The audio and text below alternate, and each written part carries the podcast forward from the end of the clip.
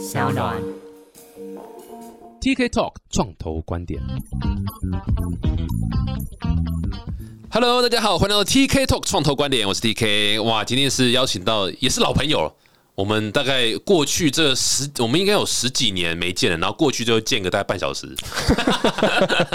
我是乱认朋友，对，哎、不过没有，但其实之前我们应该说我们当初 connect 很久了啊，有了，对对对对，其实蛮久了，而且我还蛮压抑，你还在做这个东西。哇！我现在接触到了一些以前认识的创投，都很讶异，我们现在还活着。哎、跟你讲，这个戏棚下站久了就是你的。有时候创业比什么？不是比执行力，不是比 idea，是比气场。来看谁撑得久。对，看谁撑得久，有撑，有时候撑久了呢，哎，突然那个贵人出现，或突然机会点来，就是这样子。那当然，你之前这段时间还是要很努力啊，那个当然当然当然底气要打好，然后机会来了，贵人来了，或者运气来了，哎，突然才可以霸气来，这样，对啊。所以今天来聊一下，你怎么还有办法活着？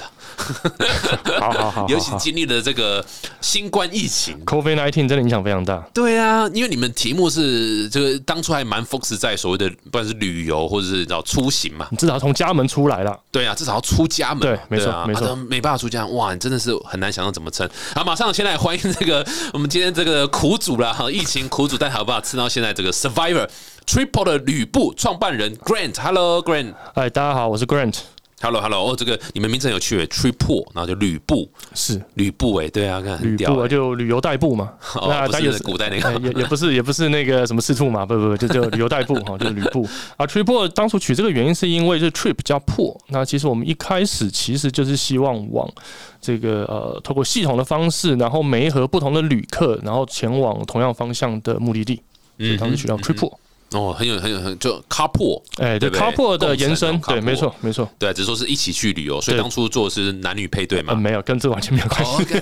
名字不要乱取，没有很哎，可不可以这个 one sentence pitch 一下什么是 triple？OK，好，Tripod 呢，我们在做的事情就是有一套我们自己开发的路径规划演算法，然后尽可能把车辆在路上的使用率提到最高。那我们提供一个长城专车接送服务啊，在全台湾保证出车。那我们目标是这个呃，提供市价大概半价到八折的服务费用，然后让旅客可以自由的前往台湾任何地方。哎，可不可以再讲一下什么叫路径规划演算法？这是这是什么意思啊？然后然后这个如何降低空车率？OK，呃，一般来讲，这个所谓路径规划其实就是 optimization 在在做的事情哦。那这个当然以前叫做演算法，那现在可能就是 AI 好了，反正不管。那呃，以台湾的接送市场来讲，大部分大家所熟知的其实是机场接送哦。那你就是从可能双北你家的的楼下，然后就到桃园机场，然后你回来从机场回家。那其实这个这个服务上面其实本身没有所谓的呃演算的需求哦，因为其实就是一个萝卜一个坑嘛，就非常容易。但是我们在做的事情是全台湾的，所以我们遇到的呃使用情境，可能今天是从台北的住家要去竹科，然后可能我们有另外一组乘客，可能是要从这个呃竹南要到台中，然后可能又有从台中要去日月潭的，那轰隆当这样各式各样的路径啊，你如果用人工去排，好去排车趟，你会有两种情况，一种是你可能要排上六个小时、八个小时，哇，那你才排得出可能执行的这个行程。那要不然就是啊，你根本就不知道怎么排，好，那你就变成你所有的车趟在安排的时候，车辆就是呃单送空回，那变成造成就是一般来讲，司机或者是车行会给你收的费用，其实就是我把我回程的空趟费也算在消费者了头上。对，加价了。对，没错。那所以我们在做的事情就是，我们统筹调度，然后呢，让司机整天路上尽可能都不要有空车。那当然，这个省下来的费用就可以回馈到消费者身上，他就可以用更低的价格，然后享受专车长程接送的服务。可是这个这个跟 Uber 在做的事情不是也有点像吗？就是演算法的部分去去 optimize 这个这个你知道嗯司机去跑的路线。对对对，其实有很多呃朋友或者是创投都会问我们说，我们到底跟 Uber 有什么不一样？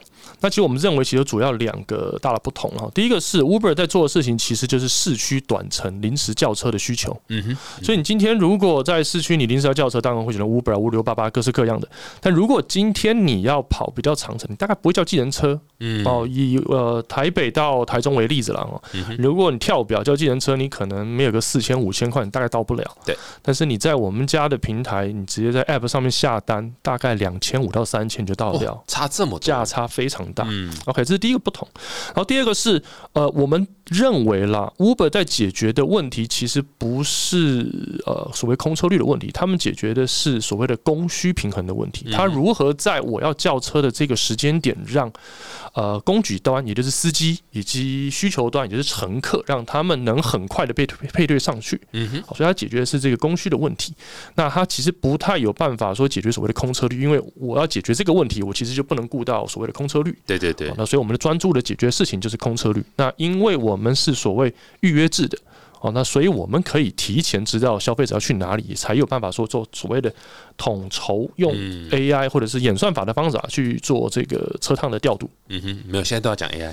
对，你说你们是统筹用 AI 和区块链去做到演算法的 这个调，这个客车子调度，这样创投才啊，哎，我会觉得有觉得比较新奇，就比较有这个 很酷很酷。我觉得大概大概可以听得出来这个市场的差别啦，的确是这个这个呃蛮主要差异性，就使用。用情境会不太一样，对，就像我今天假设要去呃这个这个呃去找苗栗哈，或者去去桃园或哪个地方，我的确叫 Uber 的状况就会比较少。虽然不是说不是说不行，绝对可以，但是它不在我的选项第一选项里面。对对对对，而且像你刚刚讲，假设价差是有这么明显的话，那的确就是对啊，一定是这个。所以你们基本上也会呃，司机可以就是下载你们的 Apple 干嘛的，这样 join 你们的你知道这样的派遣的相关的。对，没错没错没错，蛮酷蛮酷。好，我们等下可以再深聊一下这个 Triple 的一些呃过去、未来和现在。是好，你的过去。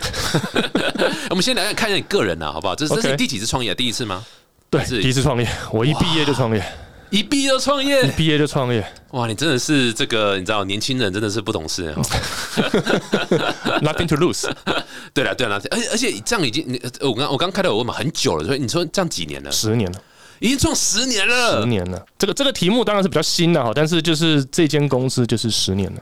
哇！所以十年前其实你就在做这样相关，就是你知道做做透过演算法去把一些这个这个你知道这个路径然后长途这样。这个没有，这个是最近就是这一八一九年的时候才用的方法，以前是很土炮了，就是盖一个网站，然后写写内容，然后就希望骗了几个外国人来台湾玩，以前就是这样干而已了。对对对，所以之前一开始 Tripple 最早一开始是 focus 在这外国人来台的时候一个包车的旅游吗？没错，没错，没错。也就是说，你今天可能来台湾，可能三天五天一个礼拜，那可能也去一些地方。可能比较不方便，大众运输比较麻烦，哎，那可能在外国旅客的选项里面，可能第一优先选项可能会选择包车啊，因为你不用自己租车，然后你也不用管到底路怎么开，没错。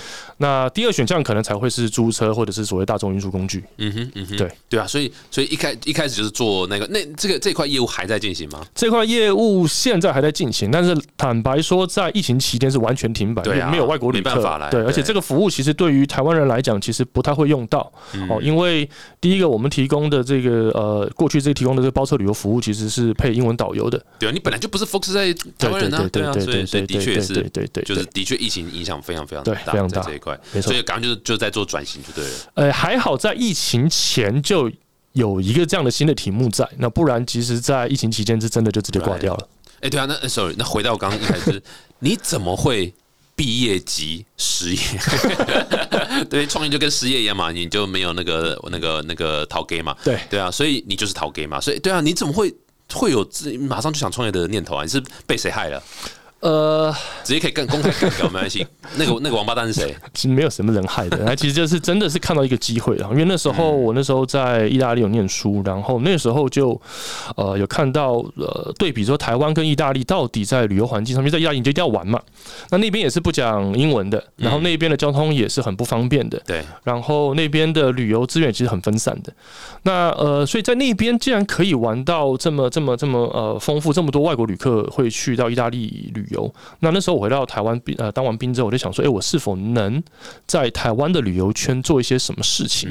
那那个时候其实台湾的旅游呃大概入境旅客我记得差不多才刚满五百万。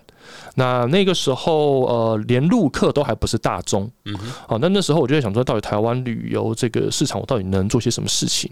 那我当下想到第一个选项就是啊，其实我应该把台湾的美好介绍给外国旅客。那那个时候就开始自己拍拍照，然后开始写英文内容，然后希望外国旅客来到台湾，不是只站待待在西门町，不是只待在士林夜市。，OK，所以那时候开始介绍中南部的景点。那但是旅客看到我们的内容之后，就发现。哎，这些地方我很想去，可是去不了。嗯，哎，我们想说，哎，那或许我们中间就有些商机可以做，所以我们就开始做是所谓的包车旅游的服务，那就就开始就是从二零一二、二零一三年开始做，一路就做到二零一六年了。哇塞，那你所以这是很自然而然，你就你就发现，哎，有有个有个有个。机会点或者有一个你知道未被满足的需求，对，没错，对不对？然后就就就悄悄去做，这只是非常非常自然的创业的一个过程啊，就是不知不觉你已经在 在创业了这样子。对，所以一开始其实也没有特别决绝的创业，只是当时说，哎，就是把我的兴趣以及我想要做的事情就开始做了。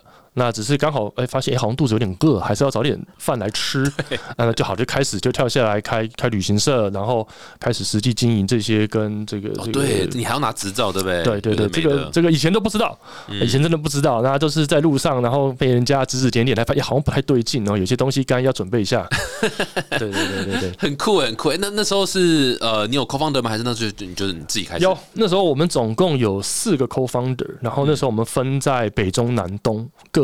一个位置，然后都是你把他们骗进来的。呃，对，他们才是苦主。对我，如果访问他们，他们就说就是有个王八蛋叫 Grant，好不好？真的，他们才是苦主。哇，这真的是，但所以呃，就是朋友的朋友吗？还是就呃，一个是我的大学同学，然后另外一个是大学社团的朋友，嗯，然后再另外一个是 Co-founder 的高中同学。嗯哼，嗯哼，对对对。再来问一个残酷问题啊，他们几个现在还在吗？只剩一个，只就就你还另外一个这样子，我剩另外一个，这非常非常正常。各位这个，而且你们十年呢，拜托，不可能十年四个这样一直，你又不是五月天，对不对？呃，团员都没变，不可能，这大部分都是都是一定会变，这非常非常正常，对啊。所以这个是呃供大家参考。很多人会说，哎，那个寇方德要怎么？对，就我怕会相处不好什么？没有这么久啦，就一你一定会相处不好，你不用考虑这个问题，一定会分手的，一定会分手的，不用担心。对啊，对啊。所以这个这个跟让大家。参考这很自然了，哎，不过就是呃一开始这样大家这样 run run run 啊，然后呃 run 到呃这个这个包车旅游的时候，你们是那时候是怎样？是想说就是呃持续把它做到台湾最大吗？还是你们那时候只是一个开端，然后反正在想看有什么其他商业模式？确实，当时我们认为这个市场应该很大，所以我们就一直埋头苦干哦。然后那个时候，我们其实在二零一五一六年的时候，我们其实遇到一个问题，就是因为我们做的都是客制化的行程，所以变成要花很大的人力去做前。期的呃沟通工作，但是我们发现这个其实并不太不太合成本，而且严重影响到我们的 capacity。好了，所以那时候我们在二零大概一六年的时候吧，然后我们参加了一个新加坡的 IBM 的加速器，然后那个时候新加坡的对对对对对对对对对对，那那个时候我们就呃在跟 IBM 的人在呃这个接触的时候，我发现哎，其实或许他们有些 AI 的工具，我们其实是用得上的。那那时候我们在一段那那那一年，我们就开发了一个这个所谓的 AI 的行程规划。系统，嗯，好，让这个旅客在我们的系统上面能自己规划行程。那那个时候我们大概看它的准度，大概其实有接近八成，我们觉得其实效果已经很好了。嗯，然后我们认为说，哎，这个应该可以解决我们的这个 capacity 问题，然后进而这个快速成长，就发现不是。啊，其实不是不是这个工具的问题我们后来发现，其实，在二零一六年的时候，我们就其实就呃订单就成长不上去了。那我们其实都不知道到底发生什么。我们原本也是以为这个问题，但其实不是。就后来我们去仔细看数据，发现啊，其实我们很大的原因是因为我们的导游都把我们的客人都吸走。我老，这其实你要七啊，这其实很没办法，这没办法，因为这个。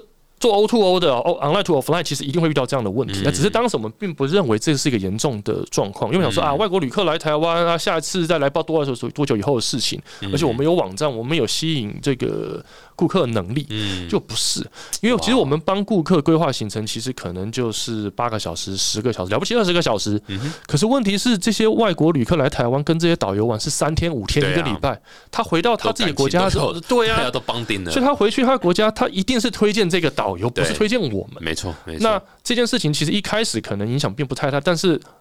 等于说，这个客，这个这个旅客回去之后，他的呃亲朋好友、他的同事，或者是他在网络上的声量，他其实后面的全部都断掉，全部都直接到这个导游身上，对，所以变成这个，我们永远都在做新客人。然后呢，我们的导游也会越来越离我们越来越远，因为他永远他越来越订单越来越多了，对，所以所以这件事我们发现这不行，我们在这整个产业链里面其实没有真正创造价值，嗯，那所以我们就在想说，到底怎么怎么避免这样的问题？那那个时候找不会讲英文的导游，哎，没错，这确实是一个方法，就是 那怎么那怎么带他们出去？对对对，没错没错，所以我们那时候就在就在看我们的数据。就是我们把这种过去几十万个这个规划的行程，我们就开始看里面的数据，我们就发现一个可能的机会，就是其实这百呃这些行程里面啊，其实百分之四十的行程其实并不需要配导游的。哦，interesting。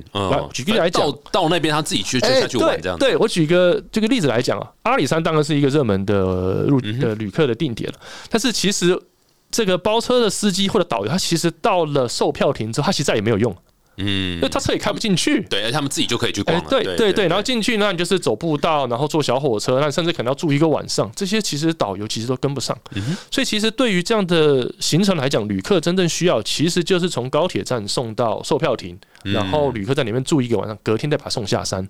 那这样的这样的行程，其实占我们过去看到的这外国旅客其实占了百分之四十。诶，我们发现，诶，这可能是一个未被满足的需求。嗯那再来就是，诶，我们在这个呃，把这个 AI 系统的这个规划行程的系统在收掉以前，而且我们把里面的一些元件拆解，看有没有些可以用的。那就发现，诶，里面有一个我们的这个路径最佳化的这个这个元件，诶，其实可以跟这样的一个题目合在一起。嗯所以我们就把这两个东西合在一起之后，就创了 Triple，嗯，然后就开始做后面的这些呃长城接送服务了。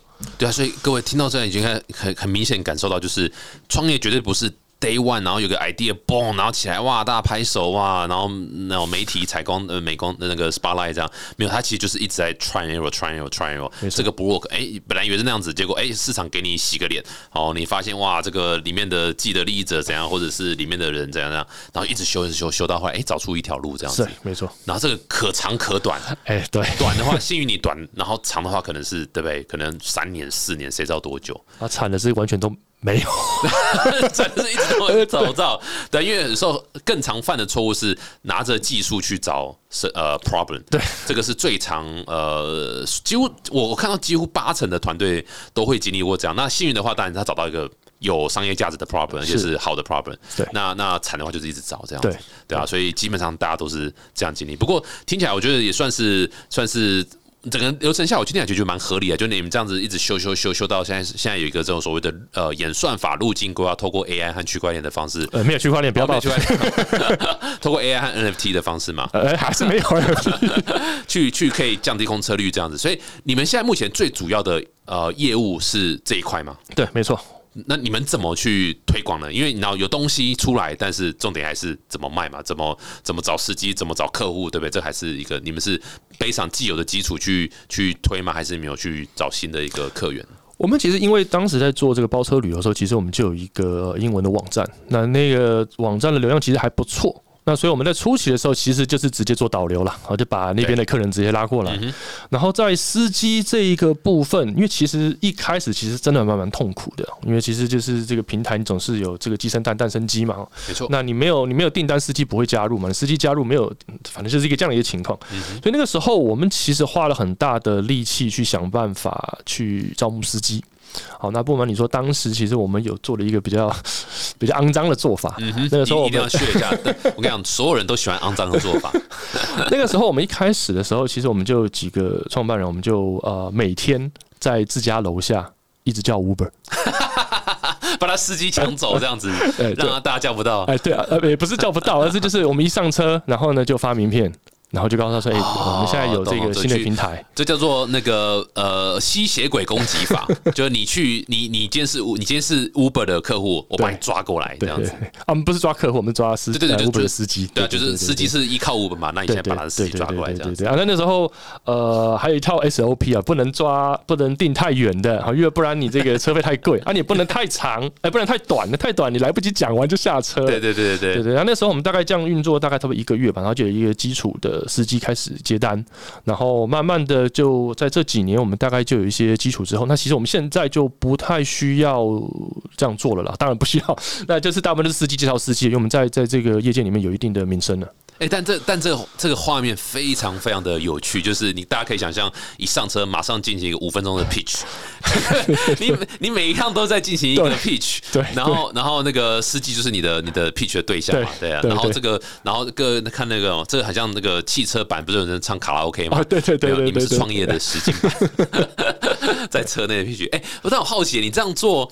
司机的反应是怎么样？是会会说，而且创到小了，还是哎，其实大家都接受度蛮高，因为每反正对岸只是另外一个裁员。其实各种司机都有。那因为呃有，因为其实 Uber 其实一直都不会把他的一些事情讲得太明，所以在私底下都有一些群主，他们都会传说，哎，如果你做一些什么事情，可能会被 Uber 去惩罚。对对对。所以他们大概心中每个人都会有一些不同的想象，所以有一些司机就会呃很排斥，就是我我你你讲你的，我我不要不要不要来打扰我，不然我到时候被 Uber 停权。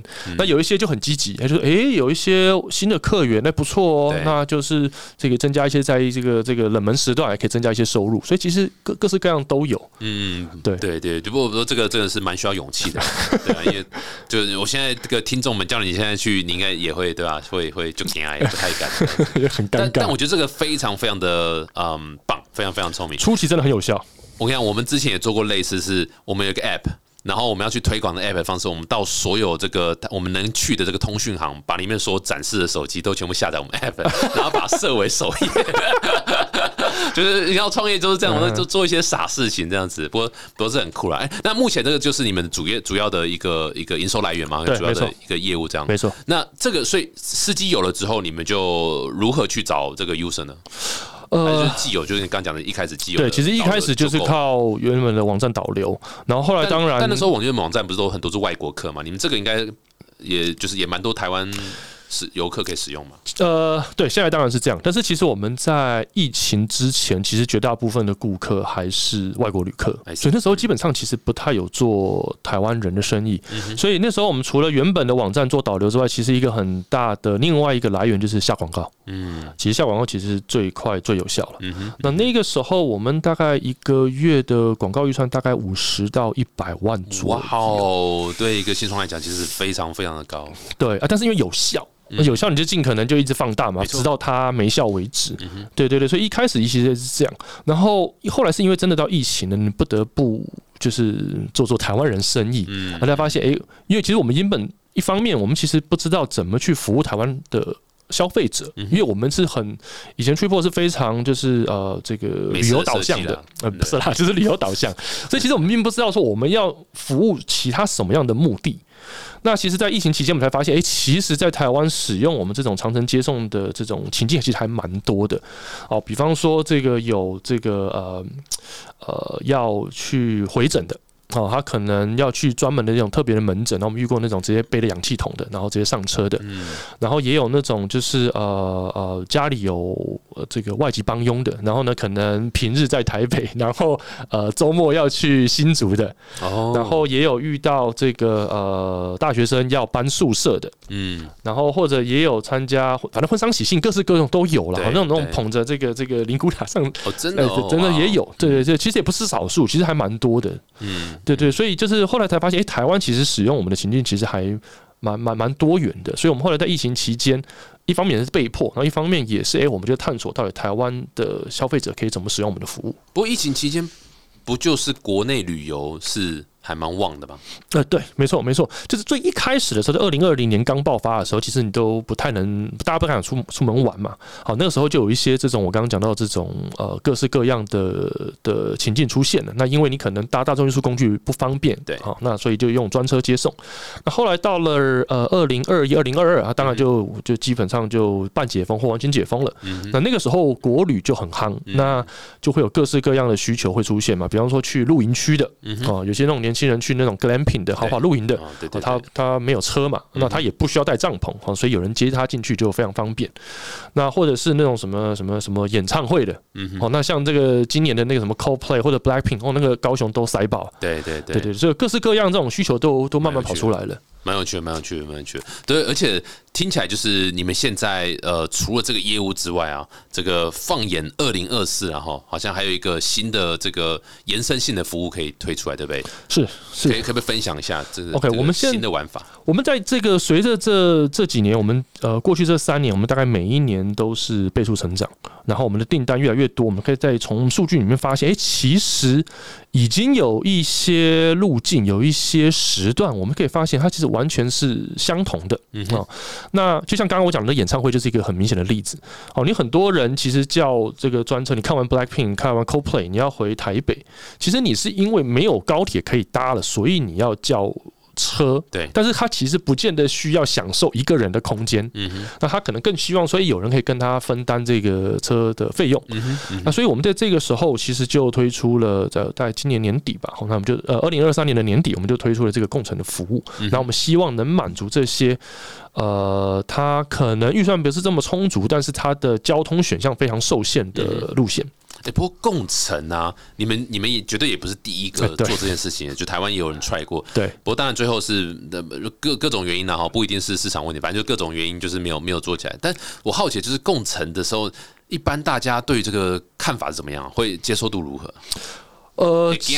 其实我们的了解，其实对于共乘的用户来讲，他们其实最担心的就是呃浪费时间。因为共乘你一定会有跟陌生人要搭配的嘛，那那你要让这件事情呃容易，那就有两种情境，一种情境就是你设定固定的集合地点，嗯哼，但是这件事情对于消费者来讲接受度不是太高，因为我如果我要去固定的地方集合，那我不如就搭大众运输工具就好。嗯，那如果今天你是到府接送，那你要共乘，那其实消费者就会很担心说，那我会不会在市区绕很长的路？对，为了接另外一个乘客，对对对对对，那所以我们过去其实就有发现，这个以前的团队在做这个题目的时候，其实他们呃为了让他们的这个呃共乘的推广能容易一点，他们的嗯定价其实就会很便宜很便宜。嗯，嗯但是成本就是固定，一台车出去就有一个固定的成本，所以你如果要打平，或者是你要开始想办法赚钱，那你变成要把整车坐满。嗯哼，整车只要坐满这件事情，那你就会对这个消费者的使用体验会造成非常差的影响。哦，有点矛盾点在这里。对，所以它就变成就是你就是 你就是没办法让这件事情能转得起来。然后，所以我们就在看这些过去没有成功的例子，我们其实就把我们自己的设定很清楚。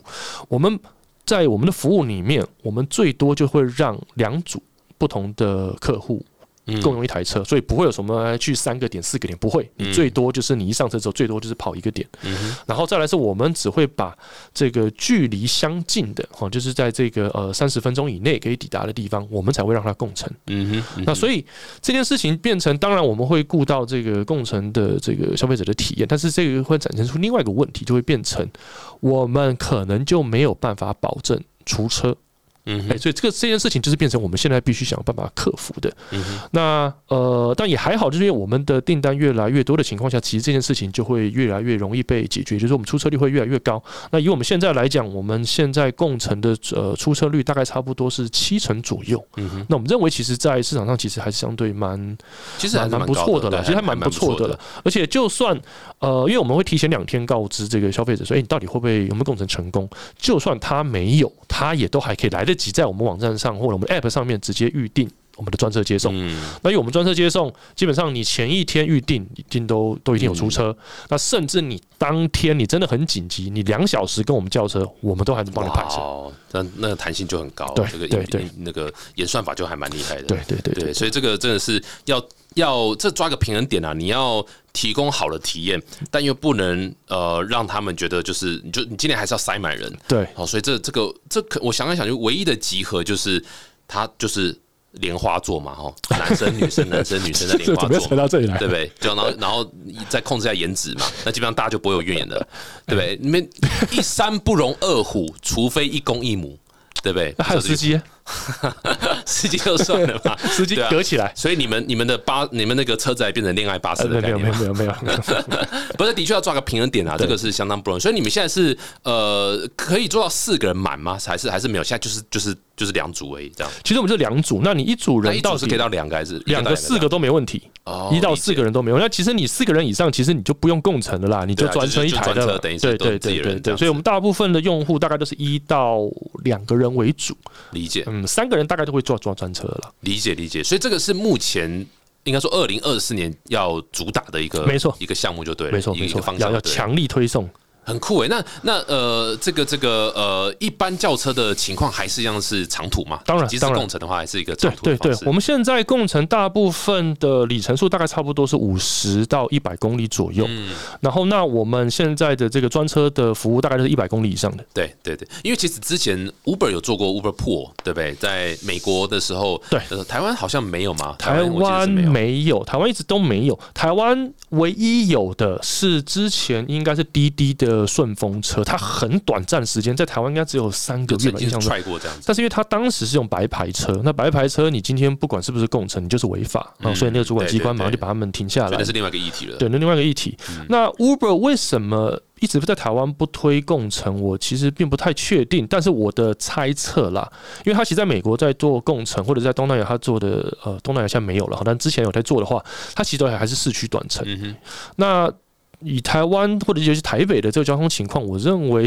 做共乘可能体验并不会太好。对我正想说，我我其实之前在美国最常做 Uber 都是就是 Uber Pool，嗯，因为真的很便宜，它就是几块美金这样子我就可以，但它是短程啊。对，它就是短程。所以，Uber 在那一块就是它就是就像你讲，它就是 focus 在短程，嗯。然后有共乘，有有专车，有什么有的没的，豪华的不豪华都有这样。对，那那你们的状况就是比较是一个一个长就是长途的，长途的一个一个方式这样。哎，所以你们现在推的，因为之前我刚讲台湾有人做过嘛，嗯。那那然后包括你们现在也这样踹踹踹踹到一个程度，当你们有没有研究当初他们你知道不做了，或者是或者收起来的的的原因可能是什么？哪些雷你你们你们不踩？其实我推测大概是呃总结啦，大概是两个面向，嗯第一个是赚不到钱，第二个是用户体验太差。嗯，那其实这两个就是你刚刚讲的这这两个其实是一样的事情嘛。好，那你只要这个路上一直狂在接人，那我明明从台北到桃园机场，我只要四十分钟，结果我接到两个小时，其实真的差不多，就是大概我听他们实际在运作，大概差不多是到一百分钟到一百。那对我那我就不如不如搭客运就好了，对不对？所以这其实那个体验真的是不能接受。那这个变成说，你粽子很便宜，可是体验很差。那如果你要今天把它变成就是呃呃这个不要接这么多人，那你收费就要贵。可是你收费贵，你看那那了不起，我们就以还是一样机场接送来讲，那你可能涨价涨到四百块好了。那可是我搞不好用八百块，我就叫专车啊。嗯，那我我要不要就为了省这四百块，然后我要去跟别人共乘，好像就没有这个必要嘛。而且如果我今天我是两个人，那其实就就就就就够了。没错所以。变成我们就专注的点就不会在这种所谓的这种中短程，而是这种长途接送。哦，你到五十公里以上，那你的那个这个这个省下来的钱，或者是这个增加出来的时间，诶，感觉就不是这么严重。嗯哼嗯哼，没错没错，这个的确是，我觉得我觉得的确是有抓到一个市场的痛点，嗯。然后而且这是刚需，因为啊所有人都有呃长途用车的需求，没错。哦除除非你自己有车，对对哦不然的话基本甚至有车其实也 不会想开，对对，有些行动，对对对，有些比方说你去去爬山，你嗯。爬山你还要找停，其实像很多登山口都没有没有停车位。那像合欢山现在他们这个警察抓超级凶的，你根本就没办法停在路边。那或者是你今天像去机场也是一个嘛，你一出去就就一个礼拜，那你停在那边停车场也是很贵。对好，或者是你到九份这样的地方，你根本停车停个车搞不好就要五百块，哇 而且还找不到停车位，那对还不如就是有人送你过去，还比较比较比较方便。哎，不过共乘这件事情是不是还是年轻人接受度比较高，哎，对，没错。对吧？没错你们你们大概就是这样测试下来，大概平均年龄在在在使用的会是大概就是二十到四十这个这个区间。四十四十也蛮蛮那个嘞，蛮嗯，就是你知道讲好听点就是就是 老 Coco 啊，我我我我已经四十。我也四十啊，对对对，呃，对啊，其实我觉得呃，因为有些情境它并不是真的出去玩嗯啊，它可能是洽工。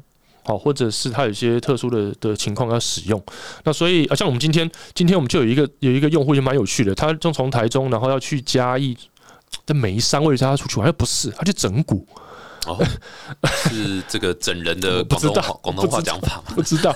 那 anyway，反正那像这种情况，他就他我我为什么一定要专车呢？反正我就我我我达到我的目的就好了嘛对对对对对。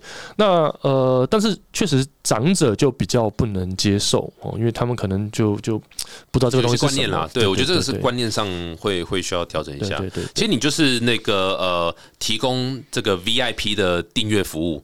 好，你只要你升级成 VIP，你就可以选共乘的客人。哦，往往左滑就是不要，往右滑就是要。又来这里来了，哦，因为为什么我怎么满脑子都在想这个？哎、那不过听起来我觉得很有趣，而且一个切入点，然后现在有个新的新的一个这个这个玩法可以再 try。你们你们现在有在有在募资吗？有在有在想说，哎、这个你知道就是在拓扩展一下。有有有，我们二零二四年在我们其实从呃，二零二三年的年底前，我们就开始在接触一些创投啊。那因为我们自己认定呢，在推广共乘这件事情方面，但是当然可能有些过去人家失败的这个基地印象，或者是一般的消费者在他的移动选项里面没有这个选项，所以我们呃再加上我们过去这三年因为疫情的期间，我们其实都没有做什么行销活动。嗯那我们在二零二四年的时候，我们想要加大这整个力道，一方面是推广我们的共乘，然后一方面让上我节目，真的真的真的要至少六个人听。去年五个，我们现在成长二十 percent，绝对超过，绝对超过。我们家就四口人了，亲戚家对对对，就就这么四个人了。感恩感恩感恩感恩，好，十个十个。对，所以我们现在呃。在二零二四年的时候，其实我们要把加到这个呃这个行销的力道。那其实我们认为说，可能跟 KOL 合作可能会是最适合的，因为你在呃大家没有这个选项，所以你就在搜寻引擎是没有这个这个字可以可以下广告的。对，那你变成要透过一些其他的自媒体来推广这件事情。那所以我们这个呃最近期在募资很大的一个目标，就是我们能募到一笔足够的钱，让我们能足够去。呃，挥洒。不过这些这些这个脑袋僵化的老顽固创投们，他们怎么怎么看？现在还是以前？呃，以前当然就肯定肯定跨博了，但现在呢，有比较看得懂吗？现在其实我这一阵子的经验，其实我觉得，呃，要找对创投，嗯，那当然一方面他要投呃会投服务类或者是软体类的，然后再来是最好是他呃。当然，事情可能并不太知道，人家谈了才会知道。他能理解这样的服务所解决的痛点，因为呃，大部分的创投，尤其是这种就是高阶经理人，他们可能可能四十岁、五十岁，他们自己都有车，他其实没有办法理解说这样的服务到底是解决谁的问题。但是，其实对于外国旅客来讲，这是一个麻烦的问题。然后，对于一些年轻人或者是住在双北的居民来讲，其实我没有车啊。那我要去一些比较偏远的地方，我其实搭高铁虽然很快，可是我高铁下来，我还是要转计程车或者是转其他大众运输工具啊。这样夯不啷当加起来，加上我中间等待的时间，然后买票的时间，加起来其实都比搭专车来的慢。没错。那甚至如果今天我人数稍微多一点，我两个人、三个人，我包专车，我刚才讲到台中才三千多块。好，可能三千不到，那恐怕更划算。那所以变成我们在跟这个创投在在讲我们这个解决的问题以及解决的方法的时候，变成他有没有办法，就他有没有这样的经验，那才办法比较容易去说服。那如果他没有这样的的的经验，或者他并不认为这个存在相对应的市场，那其实就讲的嘴巴再烂都没有用。对，没错没错，这个是一个超大重点，就是你一定要找对创投。对对对，所以这个但台湾都是错的创投。呃，这我不敢说，我是说我们还在努。努力中，我们还在还在在接触中，努力啊！这是第几轮？如果要募的话，这第几轮？呃，A 轮，我进 A 轮了，A 轮哇，那也不错了，除了这 A Aaron，对，那也相也相当不错啦。我觉得也是希望可以找到对的创投啦。我觉得这真的是相当不容易的，是是是啊。然后呃，我我自己听起来，我是觉得有某种程度上已经有一个基础了。就你们不是，但第一个已经十年了，所以你们累积的客户的资料啦，还有包括平台的技术的运作啦，什么产产品的成熟度都已经到个程度了。所以你们现在就是。呃，不会像以前是要从零到一。对你们现在，你们现在即使是新的东西，也是从一的基础上去发展。我觉得这是对创投来讲比较低 risk 的一点，对对不会风险这么这么高这样子。对对啊，你们现在唯一差就是差个区块 链 NFT 的导入，这样创投会更更喜欢。因为现在那个币价回来嘛，所以现在所以又又回来了，对，又回来，现在大家都开始讲，开开始疯了，对。开玩笑，开玩笑。不过今天很开心啊，请到贵人来分享这个 Triple 的一个发展，这个光是以这个十年，对不对？磨一剑哈，这这样的一个一个这个你知道这样的一个经历，我觉得就已经相当相当厉害，真的 respect，非常非常 respect，而且度过疫情那一段，你们真的。怎么度过的？我还是觉得哇，很很厉害。你们就把口方的就那时候离开嘛，对不对？呃，一个一个是那个时候离开的，对对对，对啊。然后就去无存清嘛，啊不是，对不对？龙源把删一删嘛，人家是找更好的出路。真的，哎哥，这个大家听我们在聊天哦，什么呃疫情度过什么，好像那个那个笑笑这样讲过。那时候一定是流着泪的，超痛苦，那超痛苦，非常痛苦。二零二零年刚开始的时候，就是大概我记得很印象很深刻，三月份，好一开始整个爆发之后，然后整个整个国门开始在准备要关了，然后疯狂准备要关了。嗯，那时候我记得，哎，我记得三月之后就有声音嘛，我记得好像五月份好像真的国门关起来嘛，好像，就国门要关了，对对对对，准备要关了，其实也差不多。真的，然后那时候就疯狂的退单就匆匆进来，然后那个时候我们的订单量掉了百分之九十五。